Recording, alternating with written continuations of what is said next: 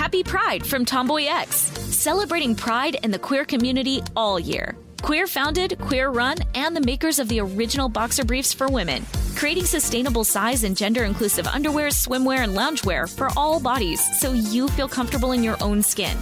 Tomboy X just dropped their Pride 24 collection.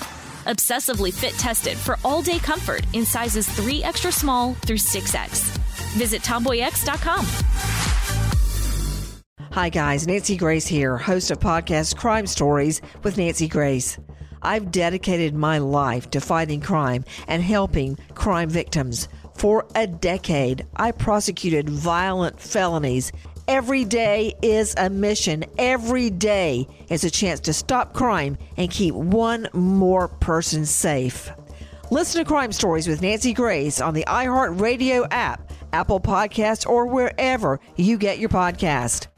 MTV's official Challenge podcast is back for another season. And so are we. I'm Tori Deal. And I'm Aneesa Ferreira. The wait is over, guys. All Stars 4 is finally here. And this season takes it to a whole new level.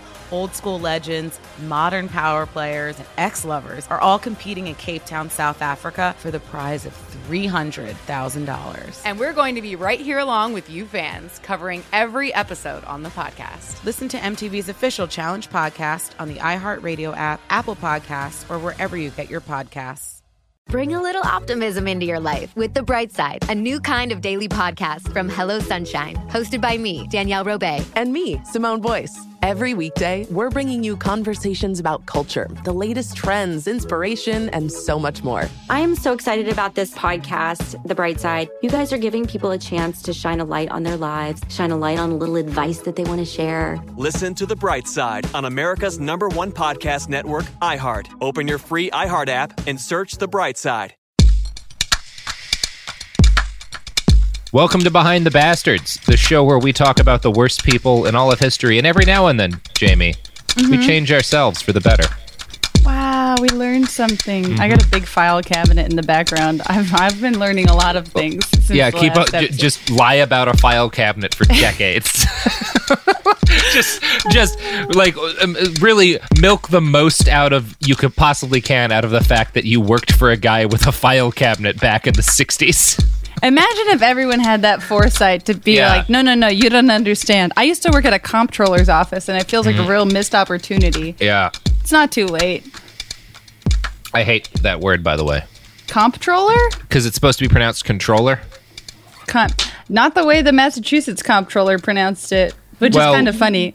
Yeah, I mean, we've been talking about Boston a lot, and that's just one more reason they're bad. Um, anyway, outside of Two Boston, Martys. Mm-hmm. Yeah. Jamie, welcome yeah. back to the story of Bill Billiam Cooper. Oh, um, good old um, Billiam. Are you are you ready to? I can. I see you've got your beanie baby. Um, I, I, just got my eBay beanie baby in the mail. I'm so excited. And that's a death themed beanie baby, is it not?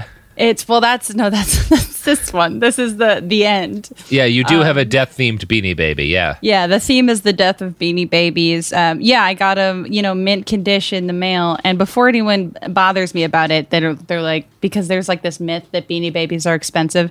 They're not. I got these two for eight dollars together. so I'm good. I have a I have a um I have an animal familiar, and I'm ready to go. Alrighty. Well, let's um do some shit. Aliens! All right. On July 4th, 1989, Bill Ooh. Cooper committed marriage for the very last time. Uh, oh yeah. Yeah. This wife would be his most successful adult relationship, and depending on who you believe, their relationship may be evidence that he did grow as a person. Um, although no, that may not be true either. Yeah, she was a 28 year old Taiwanese woman named Annie Mordhorst. Uh, Bill was 46 years old at the time. Um, yeah, in the grand tradition of all wonderful love stories, Annie and Bill were married in a Las Vegas Boulevard wedding chapel, and we know very little about their courtship. Bill would okay. claim that Annie was the daughter of a nationalist Chinese official who'd fled the country when Mao and his communists won the Civil War. Uh, but you know, who knows what the fuck happened really about her life? Annie came in. Sounds like it could huh? be a lie, perhaps. Like everything Bill says. Yeah. Right. Um, Annie came into Bill's life just as his career in conspiracies was really starting to take off. She defended her new husband fiercely. At one point during a lecture at the Showboat Hotel and Casino, a fight broke out between two UFO nerds.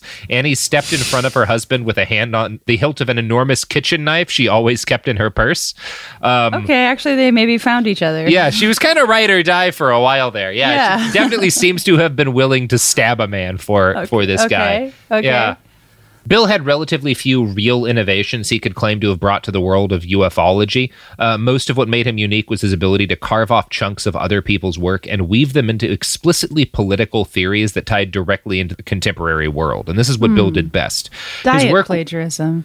yeah, but also like making UFOs political, like tying tying alien not just alien conspiracies exist, but like tying them into things that are fucked up in the modern world.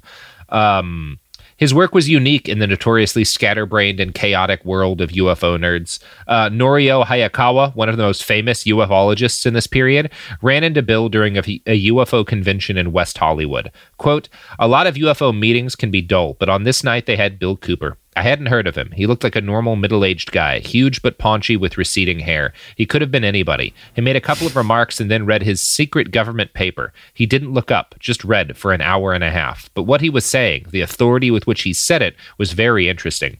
Most of ufology avoids politics, but with Bill Cooper, everything was political. He was the first person to really take the UFO phenomena and extend it out as a way to talk about global politics, history, religion, and society. It sounded so hmm. fresh to me, so intriguing.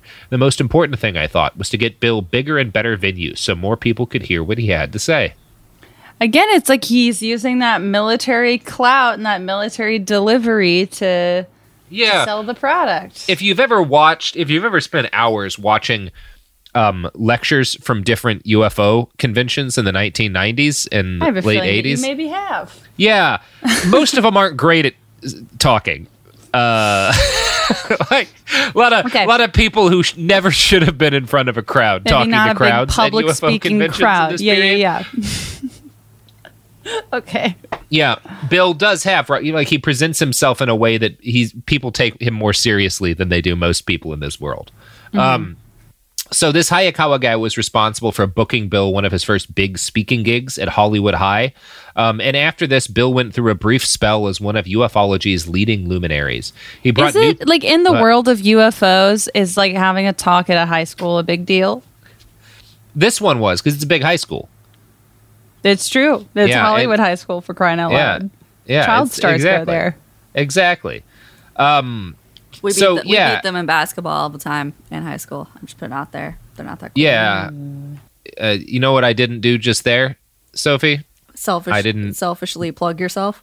No, I didn't make a joke about the the horrible pedophile ring that has existed in Hollywood for decades. Um, You did that bring it up right was now, good. though. I did bring it up right now, so we You can wanna throw you in a Waco Interesting. In a show where what it else? is like What really else, difficult Robert? to lower the mood further, we really did just find a way to do it. yeah, and that's evidence that growth only goes so far, right? you know, so we you, we we can we can make some movements towards progress, but we always remain the people that we we were born. Um, anyway, shout out to which one of the Coreys is the one who's been talking about? Oh wait, no, the Corey is the one that killed himself. Ah, jeez. Um, I'm just There gonna are multiple Corys. Yeah, Whole thing. this this this shouldn't have happened. I'm, I'm, so sorry. holding my beanie baby in a vice grip. Yeah. So uh, Bill Bill becomes kind of like a big name on the UFO circuit uh, in like 1989, uh, 1990, and his speaking skills improved. And you know, during this period, he drew the attention of a pair of Hollywood managers, Douglas Keane and Michael Callan. So like these guys are going to record and license Bill's lectures, and there's kind of talk about like, oh, Bill might become kind of like a major a major media figure, like something like Alex Jones kind of wind up was briefly. Um, Right. If you remember when Alex Jones was in movies and stuff. Um, so there, there's talk about this happening, but Bill kind of immediately gets into a giant fight with these guys and proves himself very difficult to work with. And the fight, this, the dispute arises over the rights to the master recordings of some of his lectures. Um, and rather than like deal with this the way that an adult in a professional context would uh, bill calls michael up drunk um, just just absolutely hammered and threatens to murder both men um, Oh, So, yeah. Bill, diva. Yeah. Uh, he tells them, "quote I'd suggest you be real careful. Don't ride no bucking broncos. Don't do nothing you haven't done before, because I guarantee you, no one is going to hurt me and get away with it. Take care, Mike. Love you, and we're going to make sure you amount to something, even if it's a pile of dog shit. We miss you, we really do. And the next time we see you, we're going to get you a real good present." Oh my So, like- god! Yeah. He sounds like he's on an eight chan board. Yeah, and the next morning, Dean awa- uh, wakes up to find out that his tires have been slashed. And since Bill lived nearby, like it was kind of not a gr- not a mystery. no, oh Bill. I mean, not not a subtle man. Not a subtle not a man. subtle man. So, um, yeah, the, the- Dean reported uh, Cooper to the sheriff, and uh, Bill later wrote that this was all part of a scheme to disrupt his work and stop him from educating the American people. Oh, Um, sure. Yeah, and that's you know kind of what Bill Bill is is big into the UFO scene until like the early 90s, really 1991 is when he starts to undergo a change of heart around the whole issue of UFOs and extraterrestrials. Um, So what does that make? That makes it like less than ten years that he's heavy into that. Oh culture, wait, right? it's only it's only really a couple of years that he's okay. he's- So it's just yeah. really a, a passing interest for him. yeah he's always partly in it. So basically, he claims that he starts to become like convinced in the early 1990s that like rather than uh, UFOs being like the hoax being around the government trying to cover up UFOs, the existence of UFOs is itself a hoax. Uh, he calls it the greatest hoax in history, and it's being perpetrated by the government to like give people something to focus on while they ignore the real conspiracies that are going on. Um, which there's actually some evidence that stuff like that was going on. That like the CIA and shit were um, were kind of pushing uh, conspiracy theorists to discredit in general like anti-government sentiment and stuff. Uh, Anyway, Sure. Um, but Bill becomes convinced that like there's this grand conspiracy and and pushing fake UFO beliefs to sort of confuse and discredit people who are going to speak out against the New World Order. Um, it's like that's that's really what's going on. Um, and the root of his new theory came from a 1917 speech given by John Dewey, the famous educator and psychologist, the Dewey Decimal System guy. Bill Oh. became convinced that the Dewey Decimal System guy is kind of at the heart of the coming New World Order.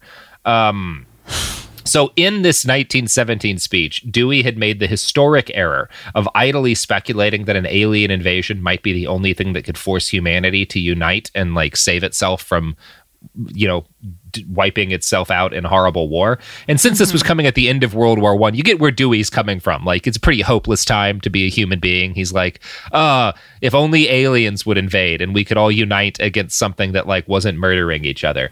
Um, right. But Bill Cooper was convinced that Dewey's words weren't just like the idle and somewhat desperate hope of an intelligent man staring out at the devastation of war and hoping for a way to prevent more death. Instead, he became convinced that those words were a flagrantly clear signal of the secret plans of the New World Order. Oh, see, I Um, guess that that's where we uh, we divert in our in our thought. Yeah. Yeah, and it is kind of like I think Dewey you could probably argue is kind of like the root of where like that whole theory that whole part of the Watchmen comes from. Like I think Dewey's kind of the first guy to really be like, "Oh, it'd be nice if aliens came. Like maybe we'd stop murdering each other for a single second.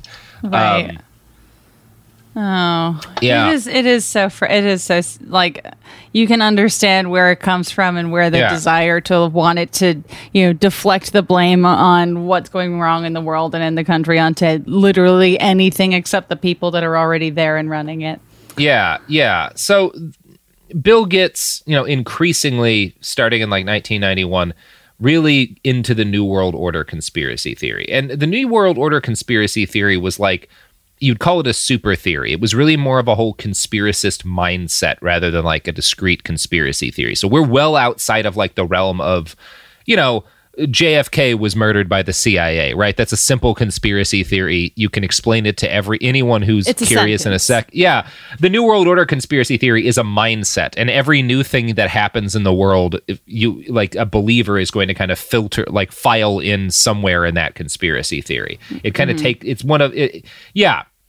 And you could see the NWO as kind of an evolution of Majestic 12, you know. So Majestic 12 starting in like the late 80s is this theory about this you know secret government that gets set up uh, after Roswell, and the New World Order is just kind of really an evolution of this, and it it comes at the end of the Cold War for a good reason. Uh, Michael Barkun writes that the theory came to quote constitute a common ground for religious and secular conspiracy theorists, um, because you could tie in these kind of apocalyptic Christian millenarian conspiracy theories, but you could also tie in like completely a, a, religious conspiracy theories, like you know the JFK assassination. Like it all fit underneath the New World Order, just kind of depending on your own personal beliefs. Okay. Um, and Bill Cooper was kind of the guy who very first plugs Majestic Twelve and Roswell alien nonsense into the NWO. Um, and depending on the point in his career, he either did it to claim that like the New World Order um, existed to kind of hide the existence of aliens from people, and then later that like oh the NWO is is uh, his pushing fake UFO conspiracy theories to distract people. Whatever, like he takes both tacks over the course of his career. This um, is a very like large umbrella of conspiracies. To yeah, to, it's all about bringing people together, really. Well, and that's the thing. Bill and all these other B- Bill is one of these guys who's just talking constantly for like 15 years and everything he says is adding something to the conspiracy theory. So if you actually really sure. try to like s- to to map out everything Bill believes and pushes in his life, like we would be here for days. Um, we're we're gonna gloss over too much of this stuff, to be honest. Like okay. he invented, he ba- not invented, but he's the reason people know about the FEMA death camp conspiracy theory. Like he's the origin point for that he one. Is? Yeah, we're not even really gonna talk about it because it's just one of a billion different things. He's the origin point for. Yeah, That's he's the first guy to publish that. Yeah, Jesus. so fucking Bill Cooper. Um, Yeah. yeah, the NWO really took off after 1990, and Bill was its most influential prophet. His pivot away from aliens didn't isolate him from his fans. Instead, it opened up a whole new segment of the population to conspiratorial beliefs. Vast swaths of the country who would never have been caught dead at a UFO convention start, but had started to feel like something was wrong with the way the country was going. Like these kind of people would listen to Bill Cooper. They never would have shown up to a, a MUFON convention, but they'd listen to this stuff because it, it mm-hmm. rang true to them because they were looking for an explanation as to why things things were wrong um, that didn't involve like reading left wing political theory. well, that's just Yeah. a waste of time, as we both know. Yeah. Uh, Uh, but also, a lot of left wing guys get into this too. Like, this is really, that's one of the things that's interesting about the New World Order conspiracy theory is that it, it's very influential on a number of sides. Um, and Michael Barkun writes, quote, New World Order theories seem to provide a graceful way of exiting the domain of international relations and refocusing upon domestic politics. This is in the wake of the Cold War ending. Although the forces of the New World Order are international, they are assumed to be concentrating on domestic agendas, particularly the alleged destruction of American liberties. So Bill was savvy enough to see that, like, as you know, part of what's happening here, why the New World Order conspiracy theory gets so popular, is that there's a lot of people like Bill who are will permanently be anxious for the rest of their lives because of the Cold War. We call these people baby boomers, and they cause a lot of problems. Um, and when the Cold War ends, a lot of these guys needed something else to justify the fact that they were always paranoid because they'd grown up under the shade of constant imminent nuclear annihilation. And the New World Order. daddies are troubled. Yeah, yeah, exactly. This is daddies are having a tough time. and this is what Bill taps into is the fact that all of these guys know that everything like are, are, are, can't not expect the end to come at any moment and once Right. the Soviet Union ends they can't just lose that anxiety right like it Mm-hmm. they and and then they need an explanation for like why don't I feel better now that the Soviets are gone could it be that uh, most of the problems that uh, people were blaming on the Soviets were actually just like the fact that my own culture is fucked up and we need to deal with no no no there's a different conspiracy it's not the communist conspiracy it's here, another look over one Here, look over here. Yeah. so Bill was savvy enough to see that he was watching the birth of a new movement in American culture, and he knew that movement was going to need a Bible. And so, in 1990, he sat down to write one. Behold a Pale Horse would be published in 1991 through a bizarre little new age occult press called Light Technology Publishing. The book itself was 434 pages of fake documents and memos, all purported to be top secret missives from inside the secret government working to bring about the New World Order. The centerpiece of it all, the primary document upon which Bill hung his ideology, was called Silent Weapons for Quiet Wars, which is another great title. I was supposed to say both Um, of these kick the shit out of the title of Bible. Yeah, fuck Move the Bible. Bible. Yeah, I mean, behold, a pale horse is from the Bible, kind of, but Well, sh- Yeah. Yeah. So, uh, yeah, Silent Weapons for Quiet Wars, uh, Bill claimed it was an introductory programming model for new employees of Operations Research, a secret military intelligence organization tasked with preparing the country for authoritarian rule. And the document opens with Welcome aboard and informs its reader that they will, are, will be taking part in the Third World War, which has been going on for decades and involves the use of silent weapons on an unsuspecting public. I'm going to quote now from Pale Horse Rider. Written at the level of an undergrad paper in electrical engineering, Silent Weapons for Quiet Wars defines a silent weapon as differing from a conventional weapon in that it shoots situations instead of bullets, originating from bits of data instead of grains of gunpowder. It attacks under the orders of a banking magnate instead of a military general. Because the silent weapon causes no obvious physical or mental injuries and does not obviously interfere with anyone's daily social life, the public cannot comprehend this weapon and therefore cannot believe that they are being attacked and subdued. The public might instinctively feel that something is wrong, but because of the technical nature of the silent weapon, they cannot express their feeling in a rational way. They do not know how to cry for help and do not know how to associate with others to defend themselves against it. Huh. Yeah, you can see why this um this is a- attractive to some people. Yeah, yeah, Yeah. You can, and it's. I mean, now it sounds vaguely familiar, but if I had heard this at the time, I would have been like, huh? Yeah. interesting. okay. for a very long time, almost everyone assumed that Silent Weapons had been cre- the creation of Bill Cooper himself. He opened the very Yeah. first episode of his radio series, The Hour of the Time, by reading from this. And his favorite line to repeat was a line from the paper stating that uninformed Americans were beasts of burden and stakes on the table by choice and consent. Um, he would say it in nearly every episode. Um, okay, so he's got he's got that branding. hmm The reality, though, is that Bill was something of a middleman for bringing silent weapons into mass awareness. The whole paper had actually been cooked up by Hartford Van Dyke, a convicted counterfeiter who had essentially cobbled the thing together himself from bits written by other paranoid libertarian thinkers. Mhm. Um, and yeah, band.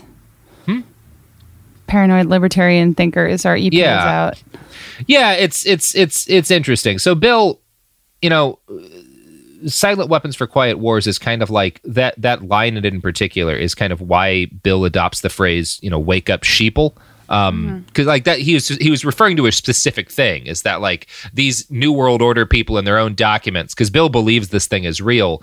Um, like think that you're you're beasts of burden like they that's how they treat you and like that's what you are if you're not willing to like wake up and realize that you're being played bill was very abusive to his audience so he would regularly like insult and attack the people listening to him for not doing well, sure. If like if his Yeah. if his whole thing is if you're not participating in what I'm saying, you're a fucking idiot. Yeah. And you're and you're going to be hurt. Like that's a Yeah. That's a place to start. Yep, yep, yep, yep. Um, so through uh, his book "Behold a Pale uh, Behold a Pale Horse," Bill injected a lot of now, a, a whole host of now common conspiracy theories into the mainstream. Not just his theory about JFK, but uh, postulations that AIDS was one of many secret weapons designed by the U.S. government for use against its own people, Okay. actually to wipe out black people in Africa. Um, and this, yeah, we'll talk more about that in a little bit. As it turns out, very little in Behale, Behold a Pale Horse was original. Bill had just taken a variety of different pamphlets and like hoax papers that had been circulating, you know, over the conspiracy community and bound them together in a handsome volume with really good cover art. You you should look up the co- book right now to see the cover art. Like it's it's good. Behold a the, behold a pale horse. Yeah. Uh, cover. Okay. Okay. So all this stuff has been like circulating in sort of conspiracy nut communities, Ooh. but you'd get it as like you know somebody hands you like, like, a poorly concept art. It's Yes. Pretty. Yeah.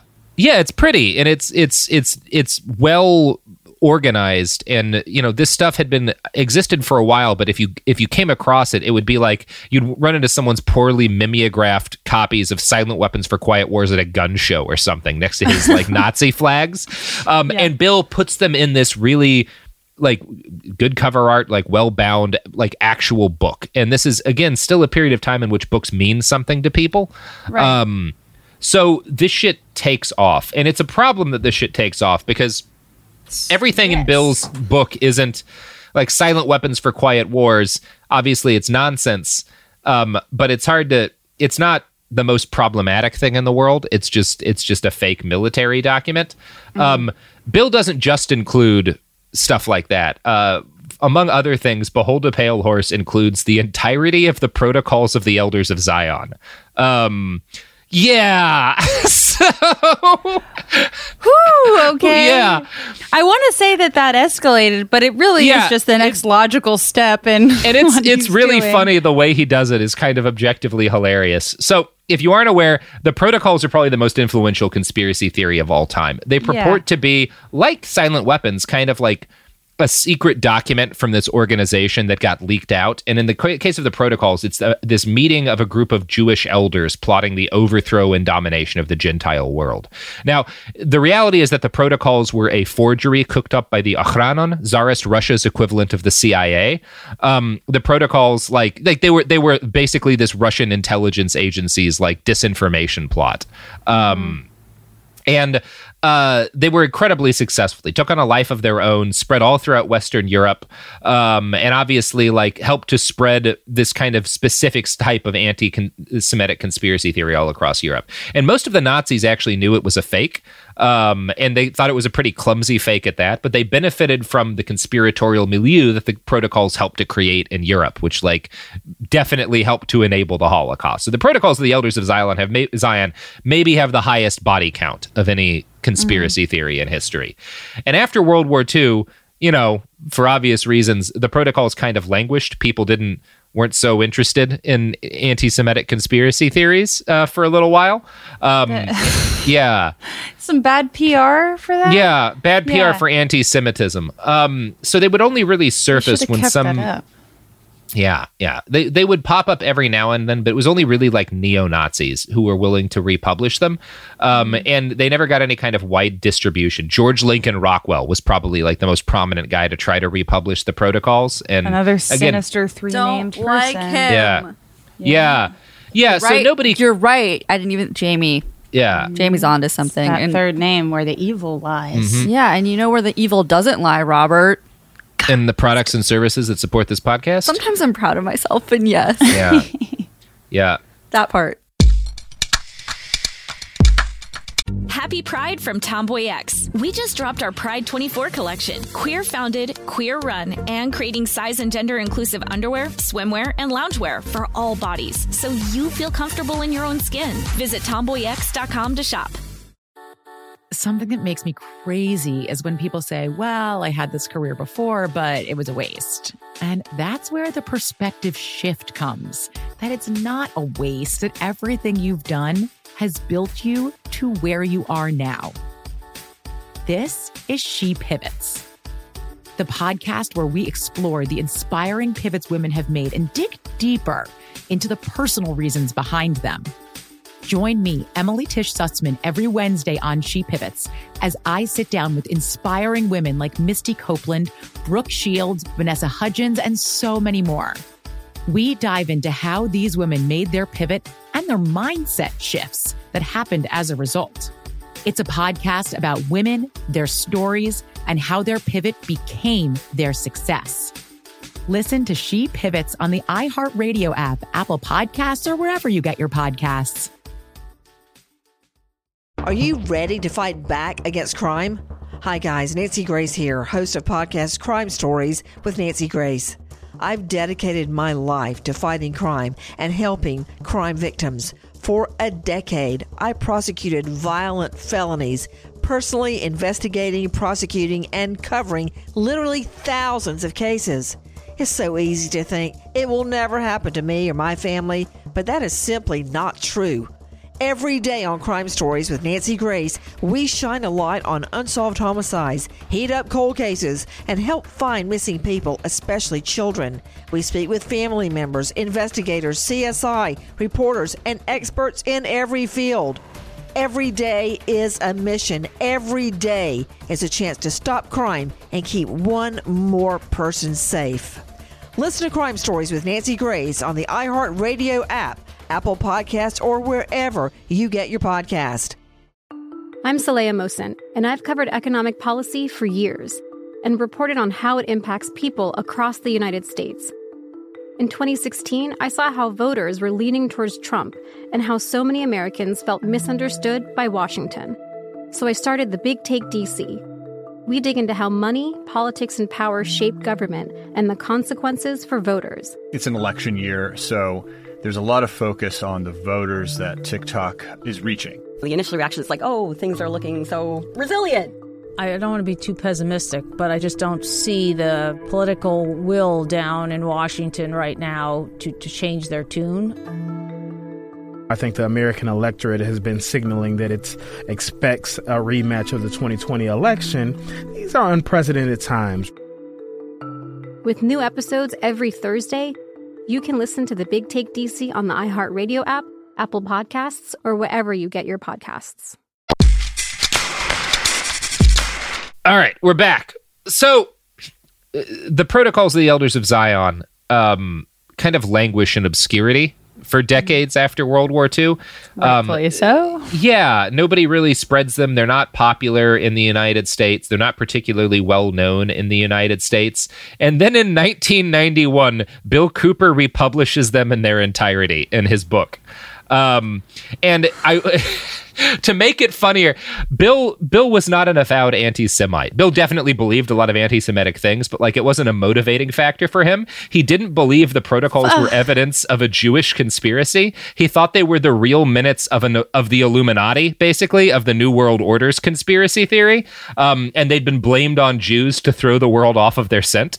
Um, so to he me, wrote. that's even worse. To be like, I It know this is, True, yeah. I'm just gonna throw it in Well, there no. because it seems like something that people glom no no onto. he, he thinks it's true but it's it's not the jews it's the new world order and the jews the, the new world order blamed it on the jews to hide the reality of what was happening no.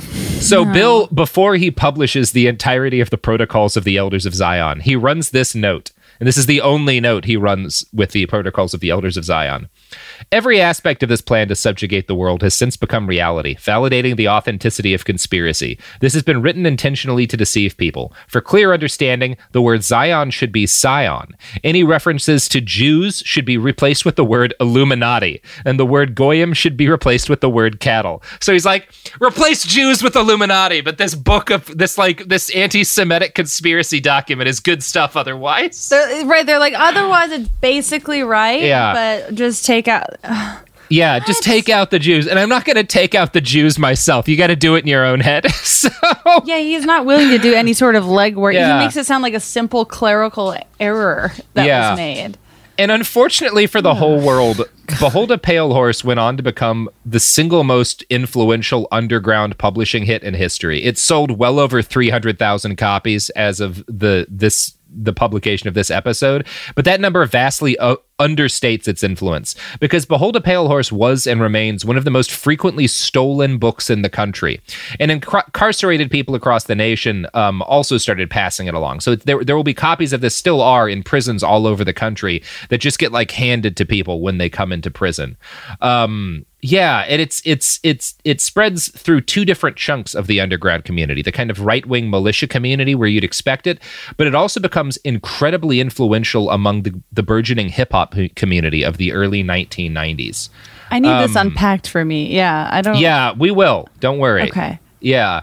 So, Behold a Pale Horse resurrected the protocols of the Elders of Zion, um, and it kind of laundered them through a lens of general distrust with the state of the world. And as a result, Bill Cooper was able to ensure that this once obscure tract spread by like wildfire among segments of the American population it had never reached before, primarily inner city black Americans. Like, obviously, the kind of people handing out the protocols of the elders of Zion in the 30s weren't giving them to black people. But now this book starts spreading among like a lot of, of people who are like a lot of black men in the inner cities who have this again this this thing that is at the core of Bill Cooper's work. They know shit's fucked up right? Um, and Bill Cooper gives him here's a whole book on how everything's fucked up, and it happens to include the protocols of the elders of Zion. Um, and yeah, uh, so as this this kind of brings us to yeah the thing I've been teasing for a while, which is that Bill Cooper is one of the most influential white men in the history of rap. Um, Yeah. And yeah, biographer Mark Jacobson explains, quote, in 1990 and 91, 5,077 people were murdered in New York, by far the highest two-year total in city history. It was the crack plague, and a new generation arose to speak truth to the ongoing trauma of urban life. Many of the rappers who emerged during the early 1990s, the great Wu-Tangs, the formidable Nas of the Queensbridge houses, were deeply influenced by the Five Percenters, aka the Nation of Gods and Earths. The movement had been founded in the late 1960s by Clarence Edward Smith, aka Clarence 13X, and eventually Father Allah. Kicked out of Elijah Muhammad's Nation of Islam for heresy and gambling, Father Allah had said that it was necessary for black men and women to become lyrical assassins. The tongue was the sword, Father Allah said, and when properly sharpened, it could take more heads with the word than any army with machine guns could ever do. And for many lyrical assassins, Bill Cooper's Behold a Pale Horse became a key text. Rappers who have mentioned Cooper in his book or his book include the Wu Tang Clan, Big Daddy Kane, Busta Rhymes, Tupac Shakur, Talib Kweli, Nas, Rakim, Poor Righteous Teachers, Gangstar, Goodie Mob, Suicide Boys, Boogie Monsters, Wise Intelligent, Public Enemy, Ms. Maff, Aslan, Lord Allah, Ras Kass, and the Lost Children of Babylon, who told their listeners to prepare to meet your fate like William Cooper when the stormtroopers breach your gate. A little bit of foreshadowing there. Um, old That's beardy, so yeah, that's like everybody. yeah, that's everybody. He's huge. The fucking one of the first albums that the Wu Tang Clan like produces is called "Silent Weapons for Quiet Wars." Yeah, it is. God damn it. Just as like a side thing, it's it's Nas, not It's Nas. I'm sorry. Uh, clearly, I'm not on. Mark Jacobson, Bill's biographer, actually talks to a lot of these guys and like let it is, is really knowledgeable about hip hop. I am not, and I apologize. Um, That is like wow. Yeah. Okay. Ol' Dirty Bastard of the Wu Tang Clan explained Behold a Pale Horse's appeal better than anyone else. Everybody gets fucked. William Cooper tells you who's, who's fucking you. And unfortunately, one of the things he tells these people is it's the Jews. like, you just have to, like, he say, yeah, yeah. That's an unfortunate aspect of his influence. So you can see why black guys in particular living through inner city crime waves and like police, you know, crackdowns and violence and stuff would find documents like Silent Weapons for Quiet Wars compelling. Bill's framework of conspiracies fit in with things that many black folks already believed, like that the CIA had introduced crack to the inner cities. And there's obviously there's actually a decent amount of truth to that. Um, in an interview before his own death, Prodigy told Mark Jacobson, William Cooper wrote what everyone kind of knew and that's like a big part of his influence is that he's he's giving people this really cohesive um bound guide to all of the different things all of the like hey your life is fucked like here's what like here's you can Here's, pick uh, and choose yeah. which conspiracy theories you believe explain why And just by like putting together, it sounds like the greatest hits of Yeah, conspiracy theories of like, hey, if this one doesn't work for you, go to the next chapter. Maybe this one will work for you. yeah yeah, Okay. Okay. Yeah. And he introduced his new followers to a whole world of other conspiracy theories, not just the protocols of the elders of Zion, but some of Bill's more modern paranoia, like the idea that AIDS had been created in a test tube by the US government to wipe out Africans. This mm-hmm. theory spread like wildfire and even reached Manto Tshabalala Msimang. Um, I'm going to pronounce that wrong. I'm terribly sorry. South Africa's health minister. The New Republic writes that he, quote, while still in office and at the height of that country's AIDS crisis, distributed copies of the chapter that argued that AIDS was introduced into the African population by a global conspiracy with the goal of reducing the, com- the continent's population. Why? So, like, Bill Cooper's very influential. yeah. Why? Because that, well, it's like, as is always the case with this shit. We could talk. We'll talk about the crack epidemic at some point and how there the real conspiracy there differs somewhat from the ones that most people believes. But like the basic idea of it is true, which is that, um, in large part due to the CIA, crack got to the United States in huge amounts. Like that, they they played a major role in it getting here. It's just a different role than a lot of people think.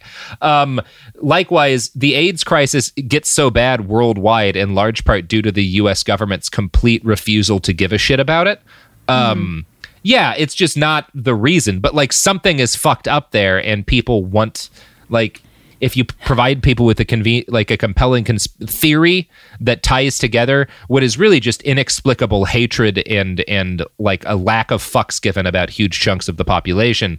Yeah. um yeah That I mean, it, it does. easier. It's. I'm not saying it's rational in any way, but but for you know people who already perhaps some, have some held prejudices, who are looking for an explanation to something that is like the commonly held truth of like. Uh, there, there are things going on in the government that we are made not made aware of very intentionally, but then it's just like, well, what what's a what's a fucked up reason I could make up for why that may be? Yeah. Yeah. Yeah. So, Behold a Pale Horse would probably see its most lingering impact on the hip hop scene. Um, there's still actually a, a modestly popular artist named William Cooper who goes by that name today. Um, but Bill's personal popularity as a showman would only grow narrower in the years following his book's publication. The Hour of the Time, his radio show, earned a sizable audience for what it was propaganda for the nation's growing militia movement. And The Hour of the Time did not although now it is it is a little more you can find in like a lot of fringe SoundCloud rappers and stuff. They'll they'll cut in bits of the hour of the times. But um yeah. Love a good fringe SoundCloud rapper. I, I want to play you uh, just a segment from one episode. This is the introduction, and this is how every single episode of the Hour of the Time started. Just so you have an idea of kind of how Bill's show, like the emotional tenor it takes right from the beginning.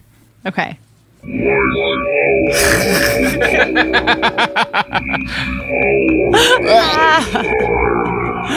does sound like SoundCloud rap intros.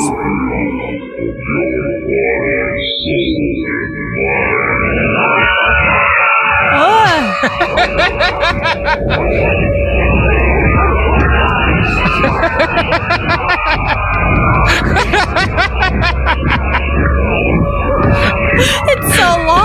Yeah, it's really long.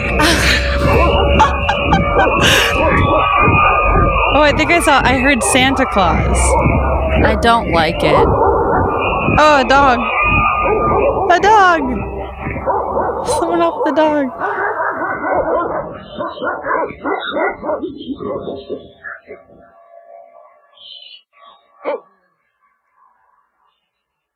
What you have just heard, listeners, all over the world, is a warning. And you will hear this warning from here on out. You've been listening to your leaders tell you that there's a great move toward democracy in the world. You witnessed the parting of the Iron Curtain, the fall of the Berlin Wall, the fracturing of the Soviet Union. And this is all supposedly toward a new worldwide democracy. Democracy is a code word for socialism, and that's why our forefathers mm-hmm. established a republic. Okay. Okay. So you can. I, you can- I just love yeah. imagining flipping on that Yeah. past that on the radio by accident, just like barking dogs and like tromping Hell stormtrooper boots. Yeah. but you also hear like Bill's delivery. He, he's he's figured out how to be a radio host in this time. yeah, like that, he's, definitely improved. yeah, his cadence is really good. He knows how to like.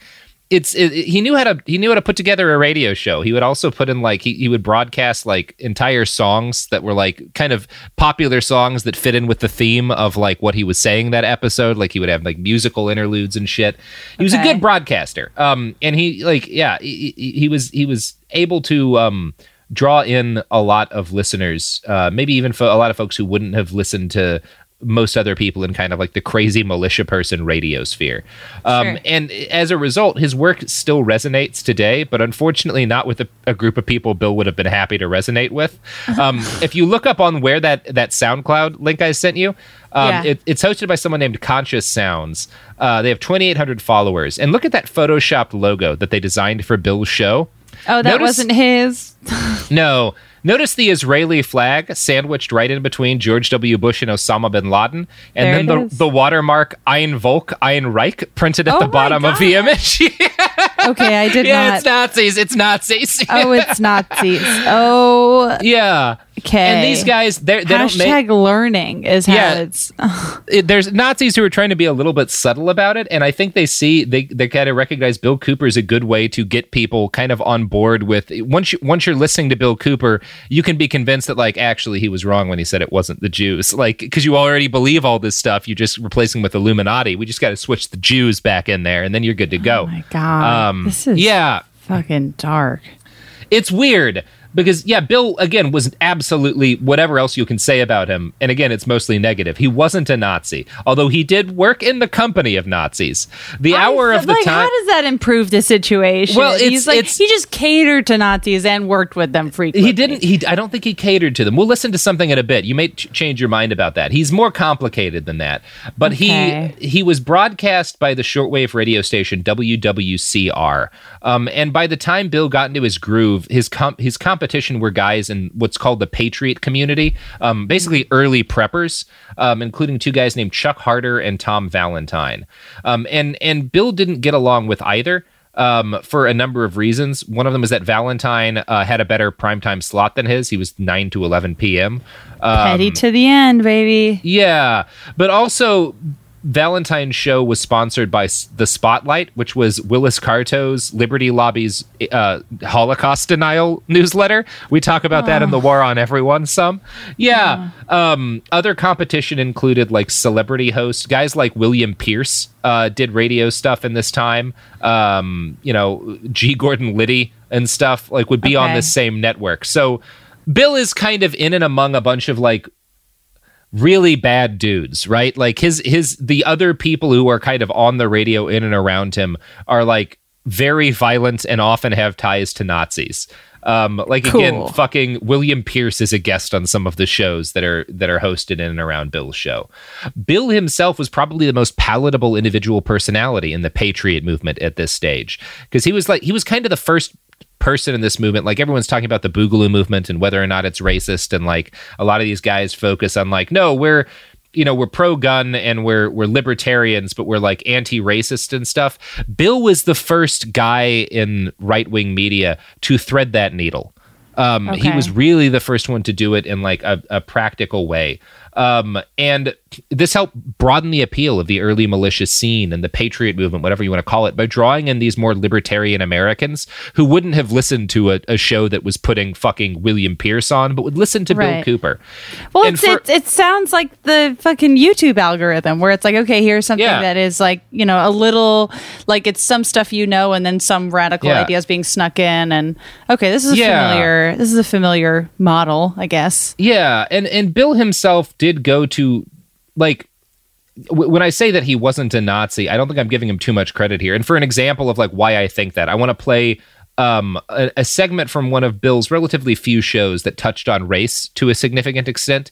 And this was the episode that he put out in the immediate wake of the LA riots, um, which were, of course, sparked by the acquittal of the cops who beat the shit out of Rodney King, right? That happens and you get the LA riots. And here's Bill Cooper's part of Bill Cooper's response to the LA riots.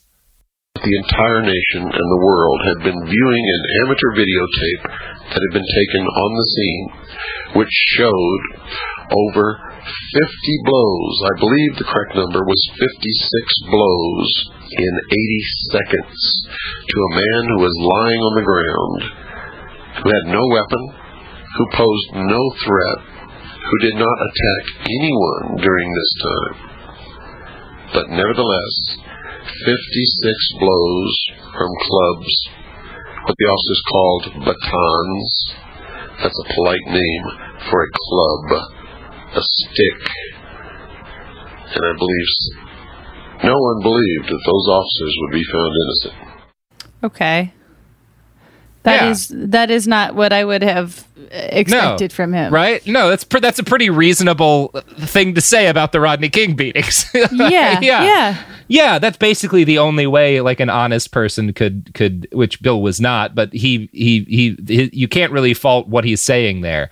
Um and he went on like he went on to complain about the looting and rioting by people in Los Angeles and say that like, you know, it was a, uh they were making a really dumb call by like destroying their own neighborhoods. But Well, he he's catering to boomers, of course. Yeah.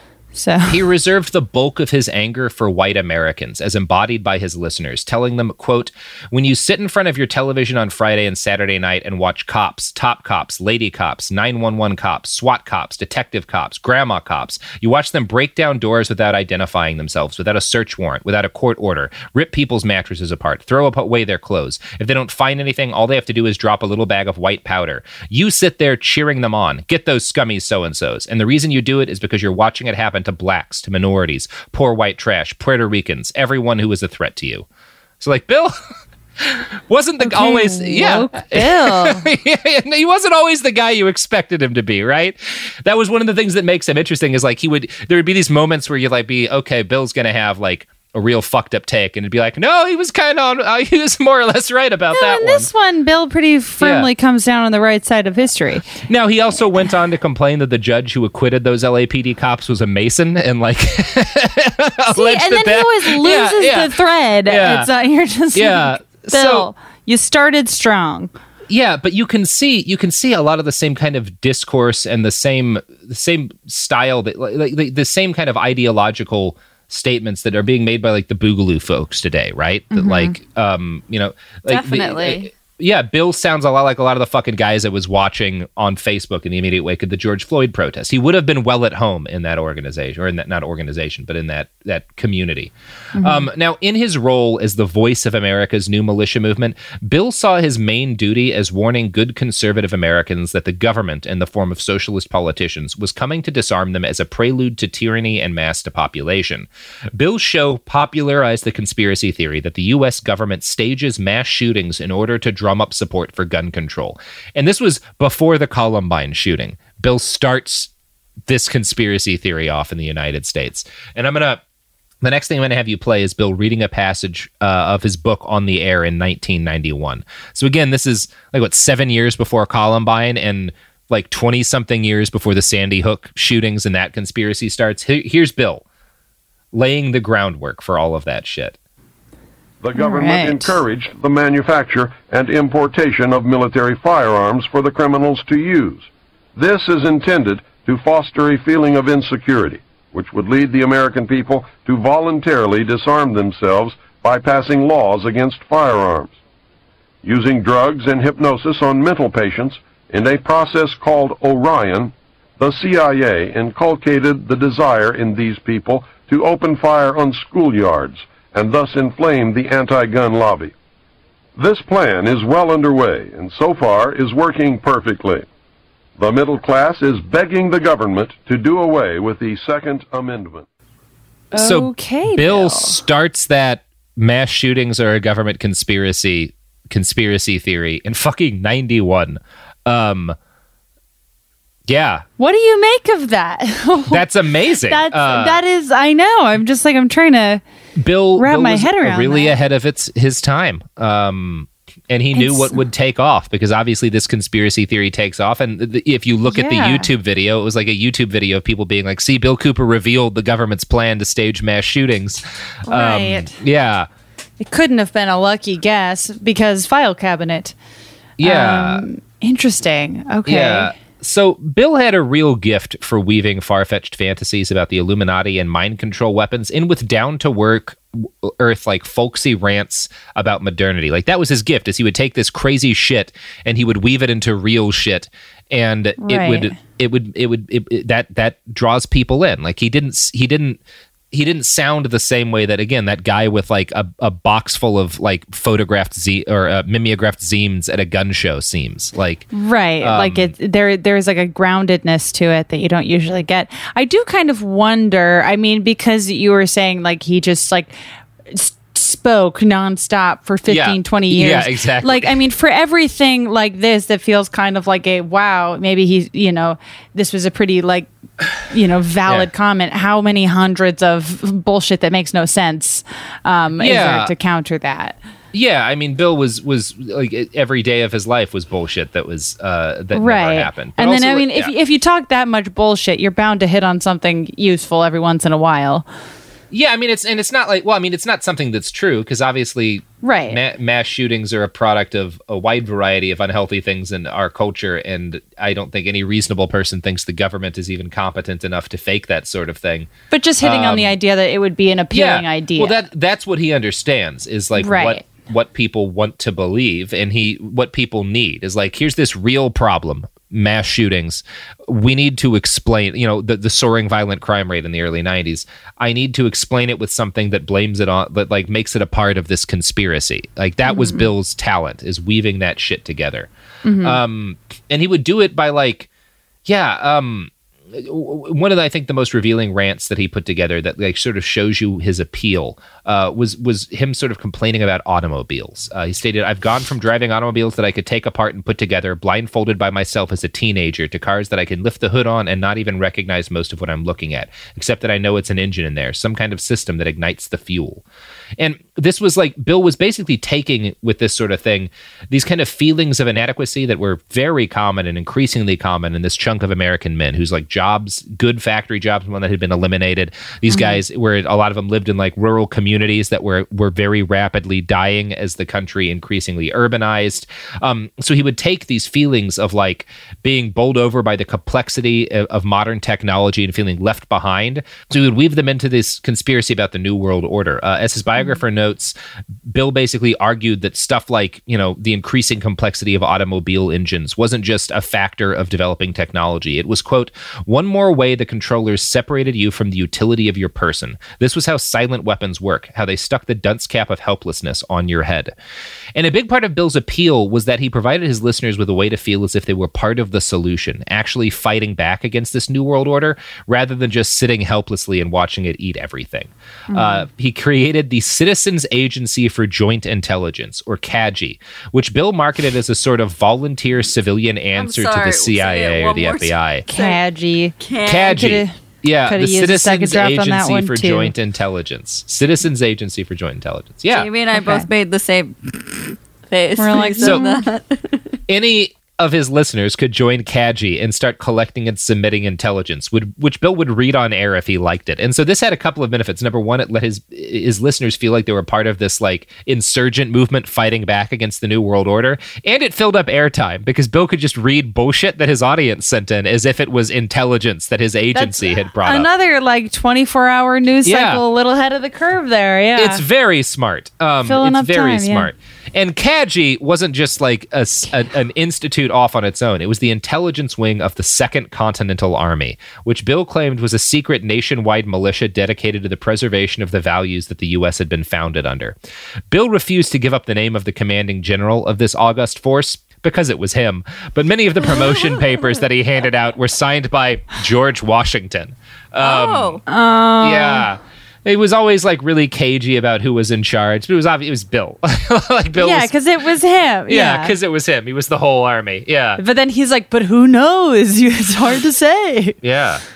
So, oh, over boy. his years on the air, Cooper engaged in a number of objectively ridiculous stunts. Like all right wing ideologues, Bill nursed an abiding hate for the mainstream media. But he tried to do something about it, organizing his listeners in a scheme to buy up millions of shares of Gannett Media, owner of USA Today. And the, the plan was that all of his listeners would buy enough of Gannett Media to have a controlling voting interest. Um, and then they oh. would basically put Bill in charge, and he would fire everyone who didn't want to put out right wing propaganda. it didn't. It didn't work. no. Oh, but uh, Jesus yeah. Christ. yeah, you know what will buy up all of the shares of Gannett Media? Tell me, Robert. To put out right wing propaganda. Uh huh. The products and services that support this podcast. Oh, I hope so. Yeah. Happy Pride from TomboyX. We just dropped our Pride 24 collection. Queer founded, queer run, and creating size and gender inclusive underwear, swimwear, and loungewear for all bodies so you feel comfortable in your own skin. Visit tomboyx.com to shop. Something that makes me crazy is when people say, Well, I had this career before, but it was a waste. And that's where the perspective shift comes that it's not a waste, that everything you've done has built you to where you are now. This is She Pivots, the podcast where we explore the inspiring pivots women have made and dig deeper into the personal reasons behind them. Join me, Emily Tish Sussman, every Wednesday on She Pivots as I sit down with inspiring women like Misty Copeland, Brooke Shields, Vanessa Hudgens, and so many more. We dive into how these women made their pivot and their mindset shifts that happened as a result. It's a podcast about women, their stories, and how their pivot became their success. Listen to She Pivots on the iHeartRadio app, Apple Podcasts, or wherever you get your podcasts. Are you ready to fight back against crime? Hi, guys. Nancy Grace here, host of podcast Crime Stories with Nancy Grace. I've dedicated my life to fighting crime and helping crime victims. For a decade, I prosecuted violent felonies, personally investigating, prosecuting, and covering literally thousands of cases. It's so easy to think it will never happen to me or my family, but that is simply not true. Every day on Crime Stories with Nancy Grace, we shine a light on unsolved homicides, heat up cold cases, and help find missing people, especially children. We speak with family members, investigators, CSI, reporters, and experts in every field. Every day is a mission. Every day is a chance to stop crime and keep one more person safe. Listen to Crime Stories with Nancy Grace on the iHeartRadio app, Apple Podcasts, or wherever you get your podcast. I'm Saleha Mohsin, and I've covered economic policy for years and reported on how it impacts people across the United States. In 2016, I saw how voters were leaning towards Trump and how so many Americans felt misunderstood by Washington. So I started the Big Take DC we dig into how money, politics, and power shape government and the consequences for voters. It's an election year, so there's a lot of focus on the voters that TikTok is reaching. The initial reaction is like, oh, things are looking so resilient. I don't want to be too pessimistic, but I just don't see the political will down in Washington right now to, to change their tune. I think the American electorate has been signaling that it expects a rematch of the 2020 election. These are unprecedented times. With new episodes every Thursday, you can listen to the Big Take DC on the iHeartRadio app, Apple Podcasts, or wherever you get your podcasts. And we're back. Um, okay, so uh, in 1994, Bill threw his support behind the newly formed Constitution Party, which had been made by some Hollywood libertarian dude. I think it was part of a grift. But anyway, um, sounds like it. Bill announced his like new membership and support of this movement, essentially acting as its like the voice of the Constitution Party by announcing America is no longer a two-party country, ladies and gentlemen. Um, problems obviously cropped up almost immediately. Uh, the chief issue was that Bill and the party he joined were pretty much straight up libertarians. Meanwhile, many of his listeners were hard right religious nutfucks. Uh, they hated two major pr- planks of the Constitution Party. Which were, and again, Jamie, this is another place where you'll be surprised: legal legal abortion and the right to be homosexual. Um, and in another surprising turn, Bill took to the airwaves to defend both planks. On the matter of abortion, he said, We are firm, ladies and gentlemen. God put us here to make choices, and the moral choice is the woman's, and if she fries in what some of you would call hell for eternity, that is her choice, for it is she who will fry. But is not but it is not the She business of the state fry? to say yes, no, maybe, or anything yet. He, but it's a woman's choice. Like he's he's he's whatever. I, okay, Yeah. I mean him being like, you know what? Let the lady burn in hell if she wants to. I don't I think guess. he's saying that. I think he's saying that like if you think she's going to hell, it doesn't matter. Like it's still It's not not, the state's business. bu- it's not the state's business to say if she does it or not. Right. Yeah. Um, I actually don't think Bill cared at all about abortion. clearly, I mean, Yeah. clearly not. They're. I get. I mean, it's like you know. Yeah. I, personally, you know, we don't we don't claim this man, but I guess it's nice to not have him actively against reproductive rights. That's so, Yeah. So Well, and many twists with this guy. it says a lot that that like he has to yell at his listeners over shit like this because like they're all such bigots. Um and Bill is just not quite as bad. Um and actually like he his just wants defensive the bigotry a little more focused in clear. Yeah. yeah. Yeah, I mean, he just hates the government. That's really Bill's whole thing is he hates the government and wants wants to destroy it because he thinks it's an evil quasi Satanist conspiracy. Um, it's weird. Uh, he's a weird guy. Like his defense of homosexu- homosexuality was actually like pretty good. Um, telling he told his very religious listeners, "quote The most you can ever hope to do is force them back into the closet so that you cannot see them, and then you will be living a lie, just as we have been living lies throughout our history, and lies must stop." Which is interesting because he's also he's he's still putting the like. It's you you who will be living a lie by denying these people exist, and like that's why you shouldn't do it. It's a weird defense of not criminalizing gay people. Um, Bill's a weird guy. There's a lot of like moments like that with him where I was like, what the fuck are you Yeah.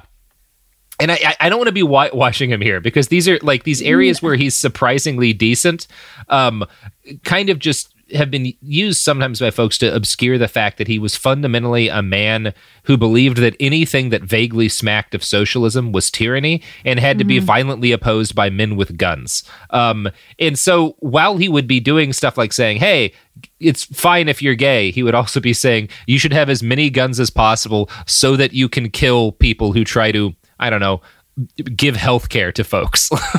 like what? yeah. Okay. I I mean Yeah. I, I still hate the man. But should. But but there are some there are some twists here. There's Yeah, he's not. But it is. I mean, do you think it is just Yeah. like it has to do with like he wants to keep the focus on what he really cares Yes. about, and is Yes. like you know kind of like okay, like I get that this is something that bothers you, but like don't worry about that. Yeah. Worry about like look over here. This is my show, and we're worrying about the things that I hate. God you have damn the it. radio show. You can hate your own shit. There's Yeah. a there's a shitty radio show for that other hateful thing you think. Stay focused. yeah, focused. it's on the same network. Like you don't have to wait long. Oh yeah, you don't like it? Wait 45 minutes. yeah. Bill's show hosted an 18 hour long series called Treason, making the case that U.S. government officials were committing a daily barrage of unconstitutional acts that demanded some sort of response. Um, he also told his listeners to watch 2001 A Space Odyssey because it included secret messages hidden by the Illuminati. Um, Yeah. um, and this is like this is a thing you, you're hearing QAnon stuff now. There's this like widespread belief that like the the cabal, this like elite group of satanic demon worshippers, hide like the secrets of their like. There's all these weird Hollywood movies that are real. Like the Bourne Identity is like th- there's act like there's real like it, it is like fundamentally real. It's, a like biopic. yeah, yeah, because the the elite have to hide the truth about what they're doing in plain sight. It's this thing that they need to do. Um, And Bill thought that it was because of like this weird kind of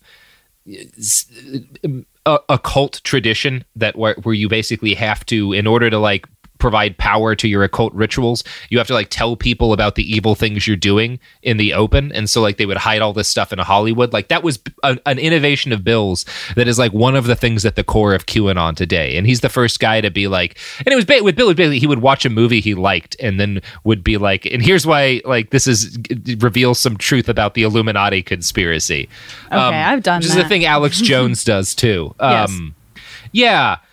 Now, it was the Waco siege that really made Bill Cooper. The multi week assault by the ATF and the FBI on a peaceful religious compound in the middle of nowhere was exactly the kind of violent overreach that he'd spent his career warning people about. It was like the perfect thing for Bill Cooper to focus on, right?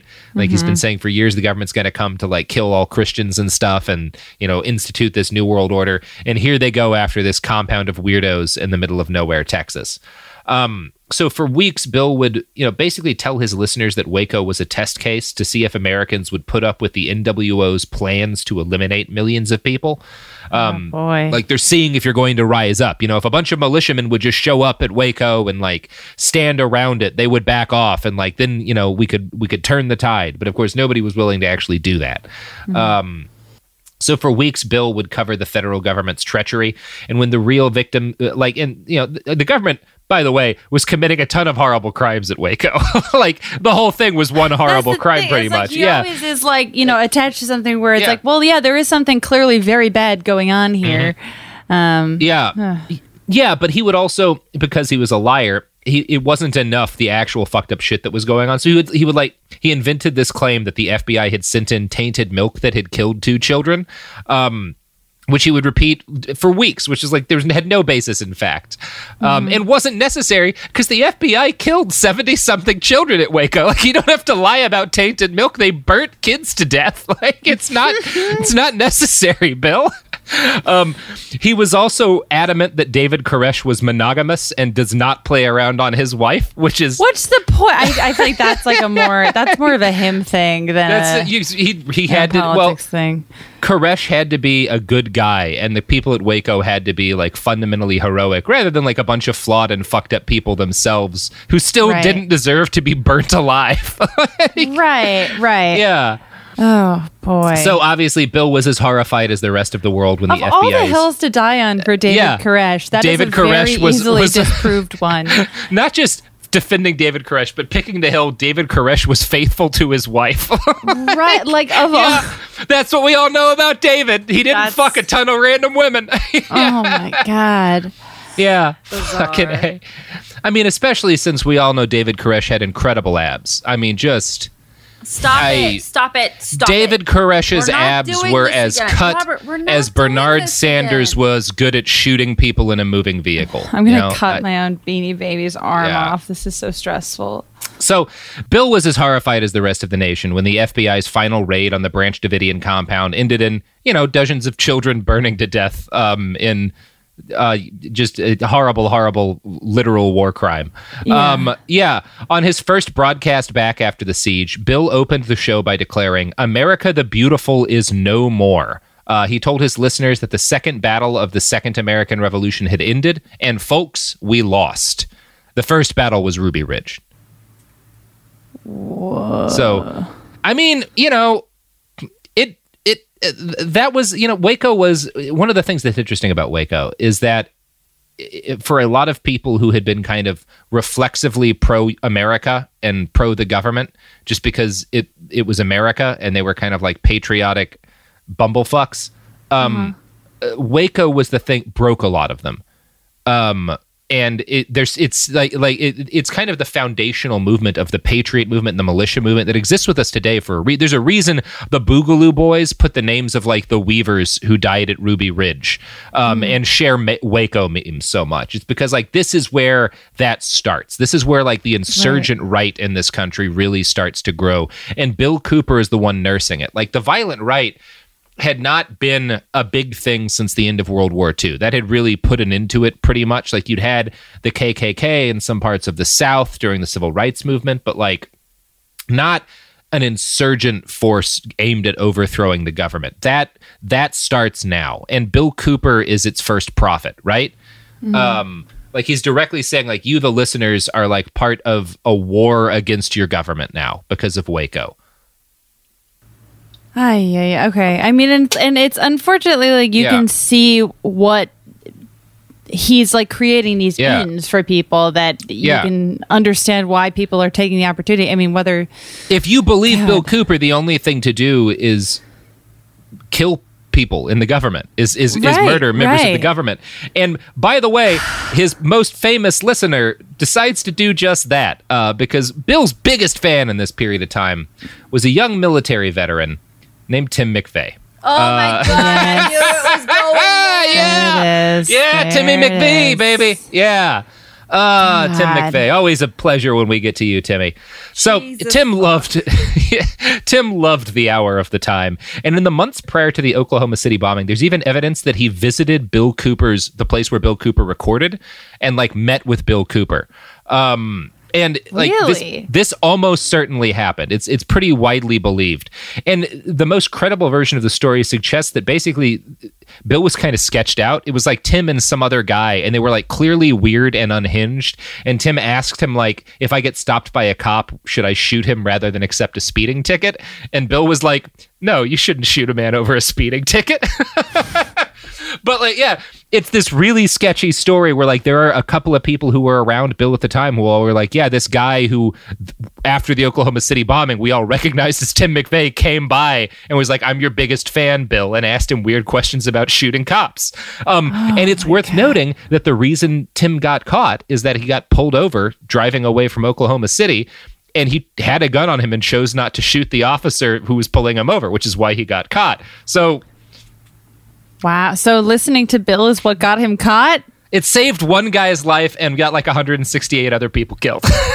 Well, I mean, obviously, we talk a lot about Tim McVeigh and the war on everyone. There was a shitload going on in Tim Yeah. McVeigh's ideological development, including a lot of Nazi shit.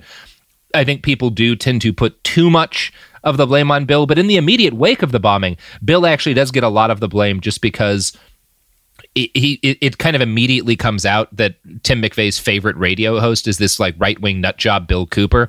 Like I think the mm. president mentions Bill Cooper and stuff. So like Bill becomes Bill gets a lot of the immediate blame for radicalizing Tim McVeigh when really things like the Turner Diaries. That like there's a lot of But other it's also things. for I mean for people who are inclined to agree with Tim McVeigh, Yeah. a lot of free press. Yeah. yeah, it is. It is a lot of free press. And it's yeah, it's an interesting tale. Um so when McVeigh, you know, did that thing that McVeigh did, uh Bill Cooper immediately knew what was really going on. Uh this was not, you know, a right-wing militia dude carrying Bill's ideas to their logical extent and declaring war on the government, which is what actually happened.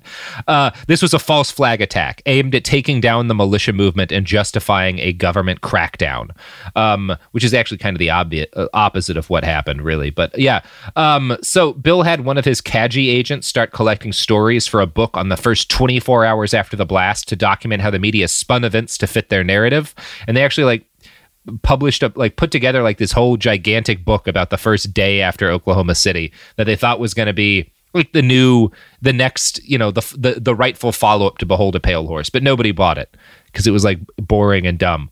Um yeah now, Bill grew increasingly unhinged in the days and weeks after the Oklahoma City bombing. He warned his listeners that the end was nigh. Uh, he told them that mock American cities were being built in the desert for the military to train in to prepare to like purge the United States of dissidents. Uh, he started talking about black helicopters circling areas with too high a population of real Americans. And of course, Sounds he started talking about FEMA camps being set up to incarcerate a newly disarmed American populace. Um, yeah, and of course, a big part of it for for Bill is that like, oh, the government's going to use the whole militia thing as an excuse to take our guns, and they did pass an assault weapons ban not too long after this. So like, there's a lot of things keep happening that make Bill seem really credible to the fringe right. It's like Bill said they're going to take our guns, and then they passed this law to take our guns. Yeah, Um, not considering that it was part of Bill's work that created the problem. Yes, yes, that Bill really helped create the system where they were like, oh man, it seems like a lot of people have military grade weaponry who are violently unhinged. Maybe let's try to do, which I'm not a fan of the assault weapons ban either, but like you can. But maybe let's not like yeah. incur. Let's create create a media Yeah. like, show where Bill- we're encouraging it.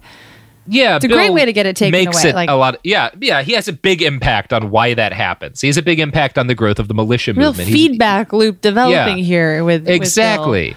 It's the same thing with like these boogaloo guys who are obsessed with like being Second Amendment absolutists and who are going to guarantee massive restrictive gun restrictive gun control legislation comes in if a Democrat ever gets into office again because you guys have been such like like violent lunatics uh, in public waving guns around and scaring people and like yeah thanks Yeah, Thanks. like yeah you're did a great you're job helping create the problem Yeah. that if there is a crackdown, it's like, well, that is, uh, you know, in no small part your fault. There.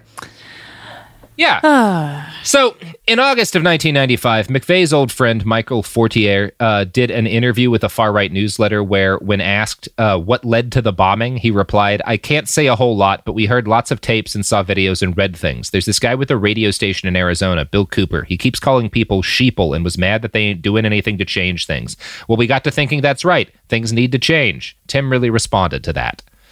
Um, in 1996, James Nichols testified in federal court that he, his brother Terry, and Tim McVeigh listened to Cooper as often as they could. They called him the voice of the militia movement. So, yeah, Bill Bill helps to cause all of the things that cause all of the things that he's scared about. Like, that's, that's right. So it's, yeah. I mean, with that kind of like, you know, uh, looking at it now, you're like, well, of course he may have seemed right about a lot of these things. He was anticipating potential consequences to problems that he was helping Yeah. create. Like, Yeah, I mean, it- not it's that like- the government isn't guilty of the stuff like that themselves. I just, uh, ay, ay, ay. it's it's like when when I when the the FDA eventually raids my compound and burns do- dozens of children to death uh, in our basement, I'll seem like a prophet for having predicted it. But really, by constantly engaging in a this battle with the FDA for years, you know, I've, I'm I'm in a way creating the situation myself, which I really is why can't you wait should to buy. be associated with this clip when it inevitably um, Goes you know bad on me? surfaces after after your prediction turns out to have been true. You know what you should do, Jamie, is buy one of our new FDA approved to cure all diseases masks, uh, which really are in fact really does seem like FDA approved to cure yeah all, all diseases. Uh, that's official okay. FDA approval. Um, I'm so sold. buy it, buy He the ju- mask. He just did that entire thing to plug his new merch, just so you know. Mhm. Do you This whole accept episode- Bitcoin?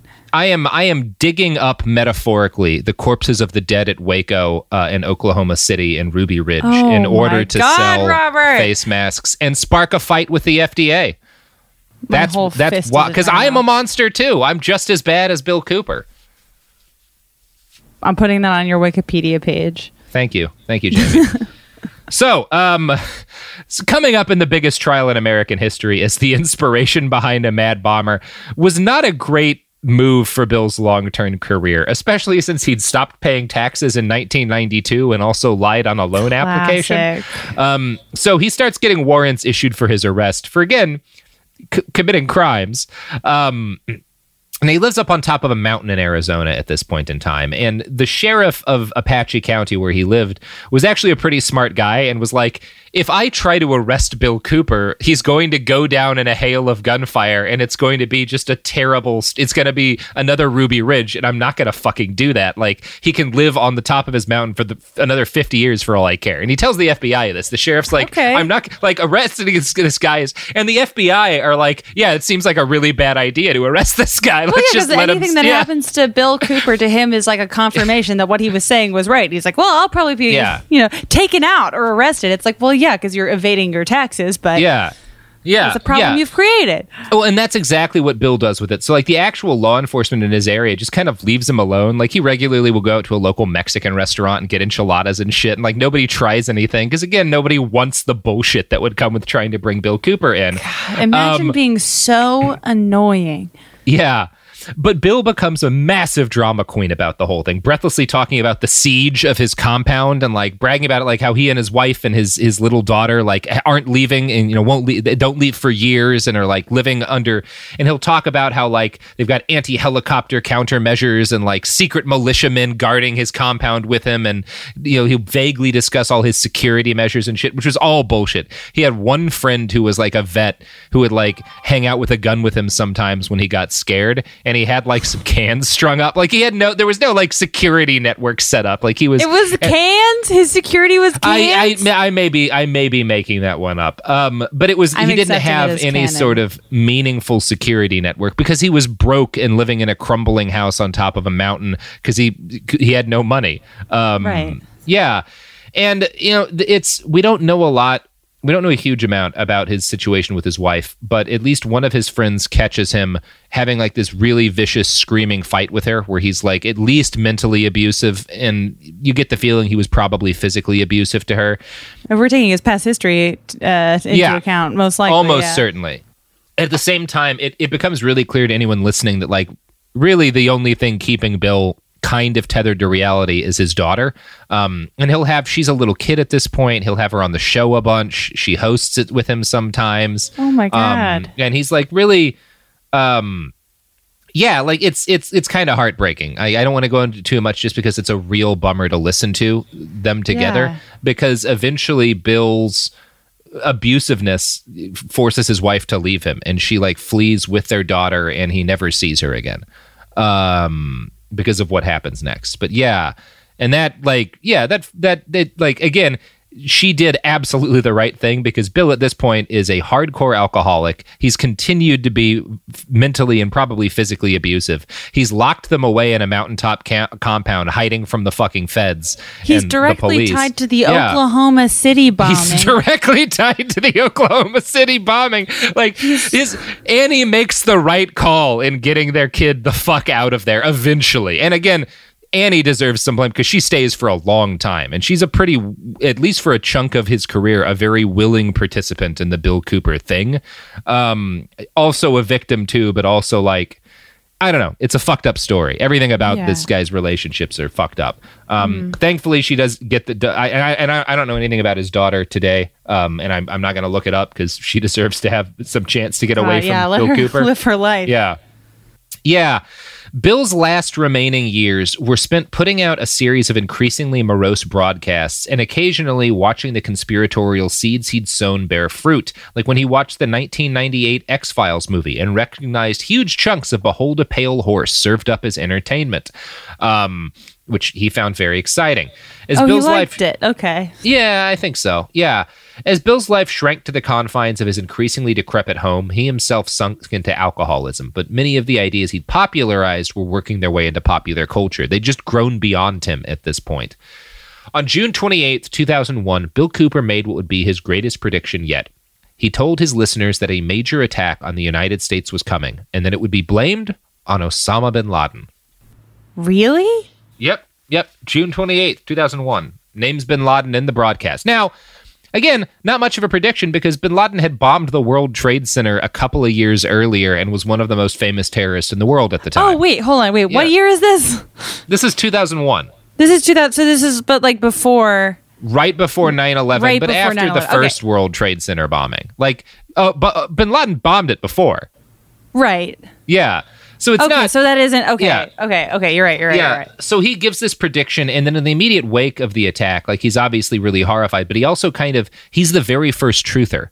Like he's one of the very first guys who starts talking about like how the thing the building shouldn't have fallen the way it did, and like steel doesn't work that way. All the all this stuff that like with why like oh, uh, he's like lo- a jet fuel doesn't melt Yeah. steel beams. Okay. and in fact, a lot of folks will argue that Loose Change, that documentary, a huge amount of it was plagiarized from stuff Bill Cooper had started saying in the immediate wake of 9 11. Because Which is wild because he dies like two seconds after 9 11. he dies two seconds after 9-11 but he but, that's the way bill's mind works he's immediately spinning conspiracies he can't not do it so he Yeah. he leaves the world with 9-11 trutherism um and he leaves the world with alex jones who jones in his early career talked about bill cooper a lot uh, clearly admired him deeply had bill on as a guest once um, and bill fucking hated alex jones and ranted about him a couple of times on his own show and basically saw him as a charlatan and everything that was wrong with America. Um, oh, well, I mean, yeah, which is ironic because like a lot of like Alex Jones made a bunch of money in his early years selling like gold and shit to people over the radio, and Bill Mm-hmm. Cooper was the first guy to do that, or not the first guy, but like the first conspiracy nut to do that. Um, so yeah, that's cool. Uh, that's that's that's neat. Yeah, so Bill, you know, starts 9/11 trutherism as kind of a last hurrah. And in July of 2001, so less than a month after, you know, his big prediction, uh, Bill makes the stake, mistake of threatening a local doctor named Hamblin. Um, and so, yeah, uh, like basically Bill lived on top of this mountain and the mountain most of it was like public property. Like anyone could come on to bill's mountain if they wanted but bill thought it was his mountain and people who drove up onto it perfectly within their rights to do so um, were i- like damaging his security measures. Um, so he would regularly come out with a handgun and threaten to murder people for driving onto public land. Um, and yeah, this got him in trouble. Uh, and in No kidding. You know, in 2001, you know, the the county had a new sheriff. The guy who'd been like, it's not worth it to go after him, um, is gone, and this new sheriff is like a, an idiot. He's like a reckless dumbass, and is like. We could. It's time to finally do something about Bill Cooper. It'll be big news if we do it. Like it'll be good for his my career. Um, so not all that long after 9-11, uh, this sheriff launches a raid on Bill Cooper. And like the idea is to basically pretend to be, you know, a motorist who's like wandered up to his mountain. Bill comes out and you kind of can surround him and arrest him. Um, okay. And it kind of relies on Bill not being the most paranoid man alive, which bill is? Well, that's Bill not going to work out very well. No, Bill immediately realizes that like the cops are trying to trap him. Um, and he tries to like run him down in his car, and yeah, the whole thing degenerates into a gunfight. And Bill shoots an officer dead before going down himself in a hail of gunfire. Um, well, yep. I feel like if he had to go, I mean, he. I'm not unhappy he, died- went down. yeah. but I feel like he was probably satisfied with. Yeah, I think on an emotional level, Bill Cooper needed to needed to go down being murdered by cops in like a dawn like in like a raid like that was the way he expected to go for years And, and it he- also validates his own like perception of himself.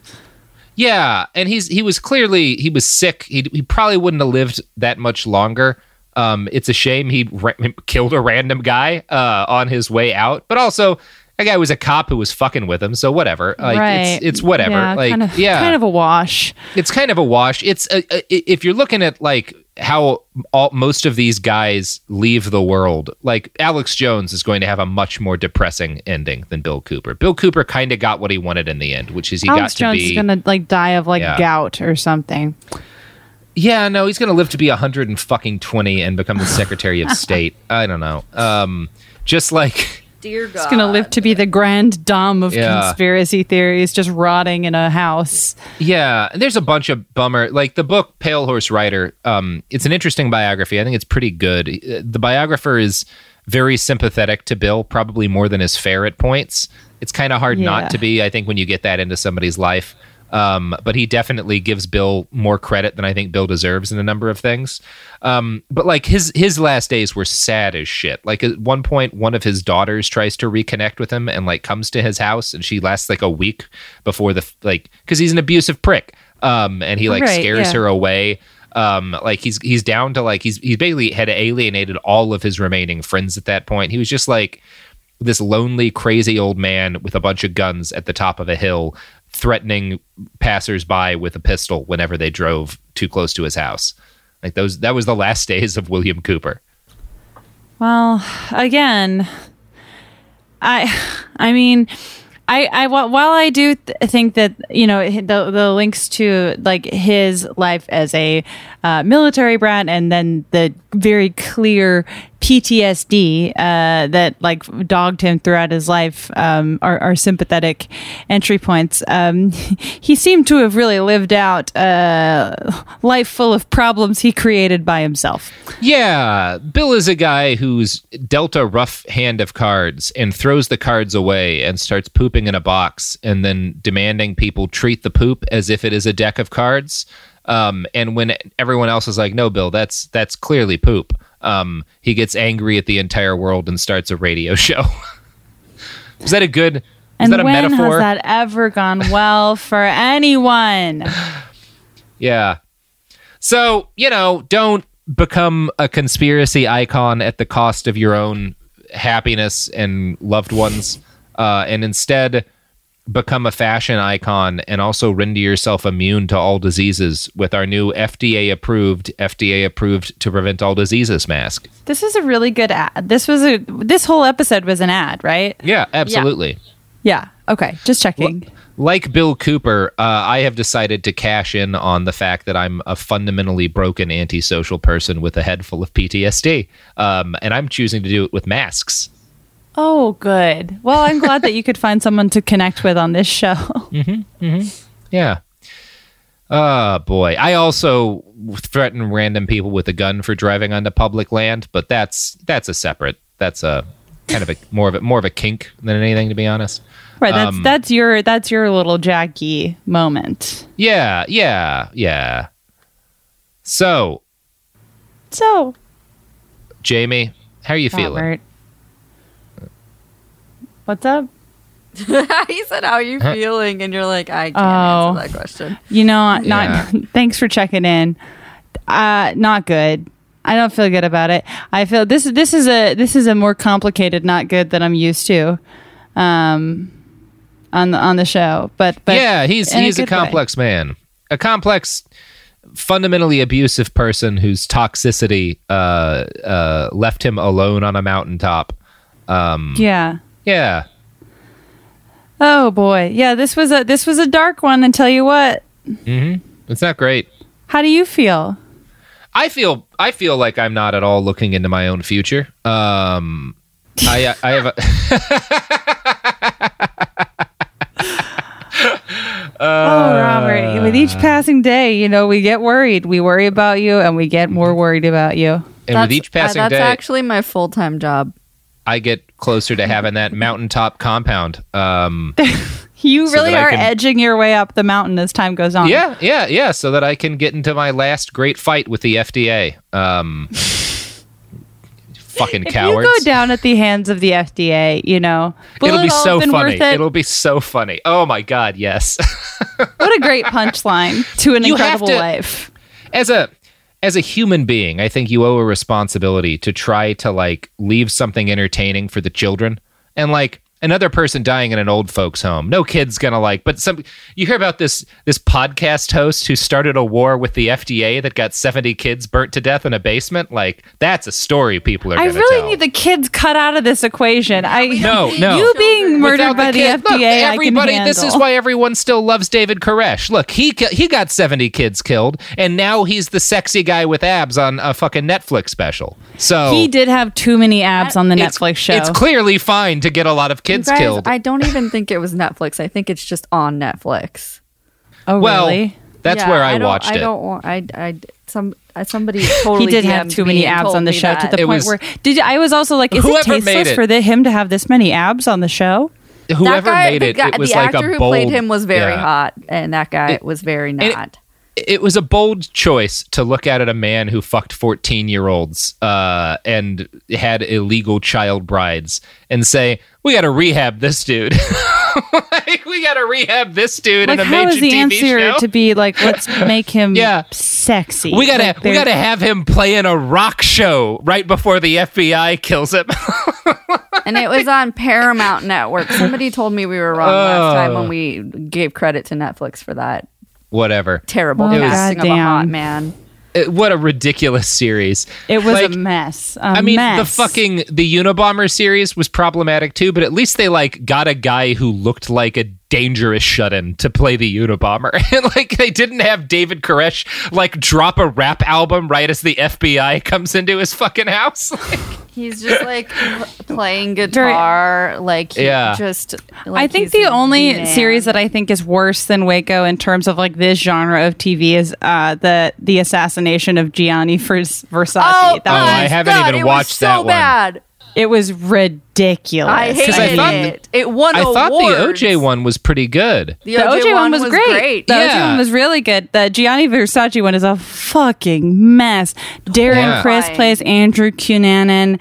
It's a disaster. Yeah, Ross from Friends really changed my opinion of uh, that Kardashian guy. I like Rob when he says juice.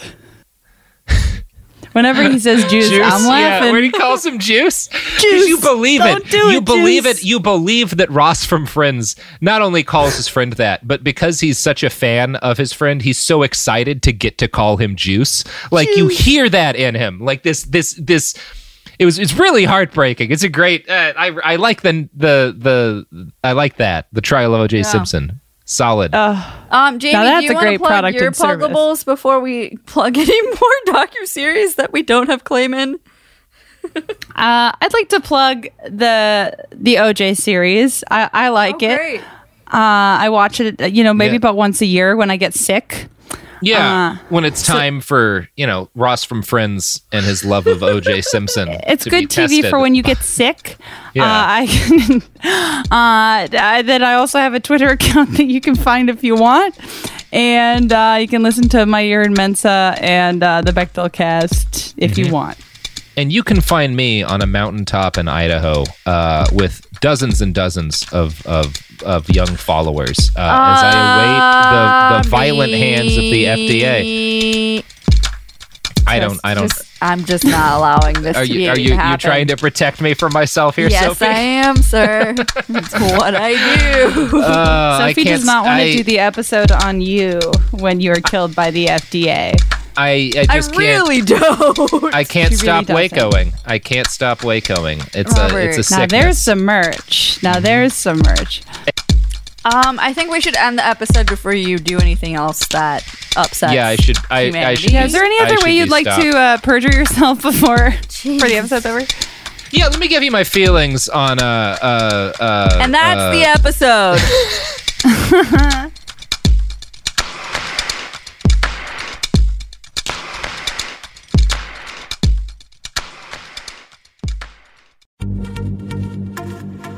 Pride from TomboyX, celebrating pride and the queer community all year. Queer founded, queer run, and the makers of the original boxer briefs for women, creating sustainable size and gender inclusive underwear, swimwear, and loungewear for all bodies so you feel comfortable in your own skin. TomboyX just dropped their Pride 24 collection. Obsessively fit tested for all day comfort in sizes 3 extra small through 6X. Visit tomboyx.com. MTV's official challenge podcast is back for another season. And so are we. I'm Tori Deal. And I'm Aneesa Ferreira. The wait is over, guys. All Stars 4 is finally here. And this season takes it to a whole new level. Old school legends, modern power players, and ex lovers are all competing in Cape Town, South Africa for the prize of $300,000. And we're going to be right here along with you fans, covering every episode on the podcast. Listen to MTV's official Challenge podcast on the iHeartRadio app, Apple Podcasts, or wherever you get your podcasts. Hi, guys. Nancy Grace here, host of podcast Crime Stories with Nancy Grace. I've dedicated my life to fighting crime and helping crime victims. For a decade, I prosecuted violent felonies. Every day is a mission. Every day is a chance to stop crime and keep one more person safe. Listen to Crime Stories with Nancy Grace on the iHeartRadio app, Apple Podcasts, or wherever you get your podcast. Bring a little optimism into your life with The Bright Side, a new kind of daily podcast from Hello Sunshine, hosted by me, Danielle Robay, and me, Simone Boyce. Every weekday, we're bringing you conversations about culture, the latest trends, inspiration, and so much more. I am so excited about this podcast, The Bright Side. You guys are giving people a chance to shine a light on their lives, shine a light on a little advice that they want to share. Listen to The Bright Side on America's number one podcast network, iHeart. Open your free iHeart app and search The Bright Side.